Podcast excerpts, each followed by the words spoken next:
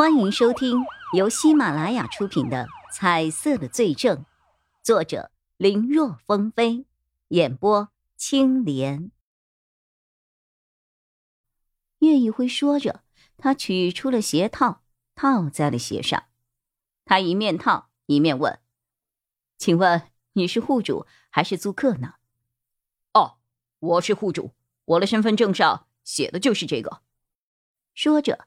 毕盖厄掏出了身份证给叶一辉，叶一辉接过来一看，发现还真是的，他心下不免一惊。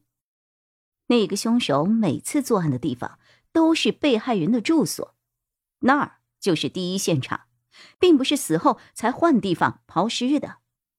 显然，他刚才的判断有误，这里并不是下一个受害人的住所呀。虚惊一场，让叶一辉提着的心稍微的放下来了一些。他刚才还在想，因为他的反应慢了，万一敲门之后有人死了，那他怕是要后悔终生了。没有被害人就好，没有被害人就好呀。他心下稍安，叶一辉又有些后悔，觉得自己这么冲上来，怕会打草惊蛇。不过，人来都来了，他要看看这个人为什么会有颜色，是不是和他想的一样，和案子有所关联？所以刚才听到他是警察之后才会慌张。屋子不大，两室一厅，但收拾的十分整洁，看得出来主人是一个十分爱干净的人。卧室也很简洁。除了一张床和几个大衣柜之外，再没有其他的东西。而另一间屋子，推开门后，扑面而来的是一股略有些刺鼻的味道。叶一辉知道这个味道，这是新书会散发出来的油墨味。哈，毕先生真是喜欢读书啊！叶一辉看到房间。除了窗户和大门的位置，都被房屋高的书架所占据了。放眼望去，叶一辉瞬间有一种错觉，好像是回到了大学的时代。这里是学校里图书馆的一角啊。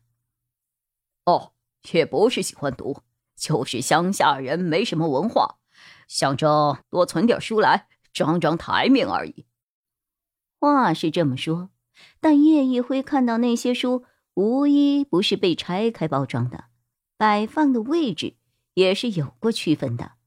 打眼望去，通过几个书名就能够判断出来，书架的哪一格是放哪一类的书，而且摆在外面的书都有明显翻动过的痕迹，根本不是对方说的那种装装台面，而是真的有在看。不过人家正主都说自己装样子，叶一辉也就没有多说。反正这不是什么重要的事情。警官，执勤辛苦了。我这里有些别人送的普洱和铁观音，您想喝哪种啊？啊，不用不用，谢谢你啊。叶一辉说着，又扫了那间满是书的屋子，那种味道勾起了他很多的回忆。没发现屋子里有什么异样，叶一辉就准备把门给人家关上。这时，屋子中间的书桌吸引了他的注意。书桌的两侧堆满了一摞什么风水五行、秘术八卦之类的书籍，而在桌面上，有着很多写着人名的纸张。一些人的名字上用红笔，或是打着叉，或是。打了勾，还有极少数的是画了一个圈，圈的外侧还有花纹，看起来就像向日葵一样。不过这些人的名字被其他的纸张所遮挡住了，他看不清楚，只能看到有一个人现在居住在 A 市后浪街四十四号，后面写着其祖，根据现在家谱记载，疑似汉昭烈帝。现在的职业是送外卖，其他的内容，叶一辉扫了一眼就没有仔细看了。类似的东西，就是他下午刚好在献血的时候看到过的册子，知道这是在记录家谱啊。转了一圈，并没有发现任何的异样，或者是跟案子有任何关联的东西。叶一辉心下不免有些失望，不过他没有表现出来，表面上他依旧带着笑。毕先生，您这边既然没有什么问题，看来是消息有误，我就不打扰您了，去处理其他的警情去了。真的不喝一点再走吗？哈哈，不了不了，谢谢啊，再次感谢您的配合。叶一辉满脸笑容的朝大门走去，忽然，他眼角无意中，他扫到了厨房水槽的台面上放着一块。砚台和毛笔。想到卷宗里看到了一个内容，他心念直转。在人都走了出去，毕盖恶也准备关上房门时，叶一辉一副随口问问的样子。哦，对了，刚才看到毕先生还有砚台和毛笔，想来对书法也很感兴趣吧？不知道您平时练的是什么字体啊？我小的时候练过几篇小篆。后来觉得太难了，就没有学了。最近又想着捡起来继续练练。不知道你有什么好的字帖推荐吗？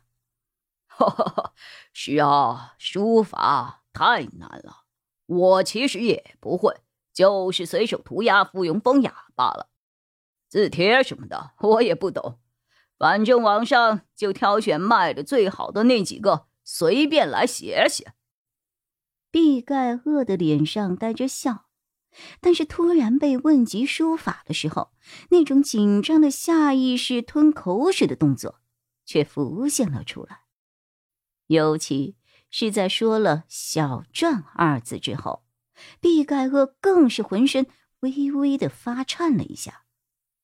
虽然过程只是极为短暂的一瞬间，但是这一瞬间对于早有准备的叶一辉而言。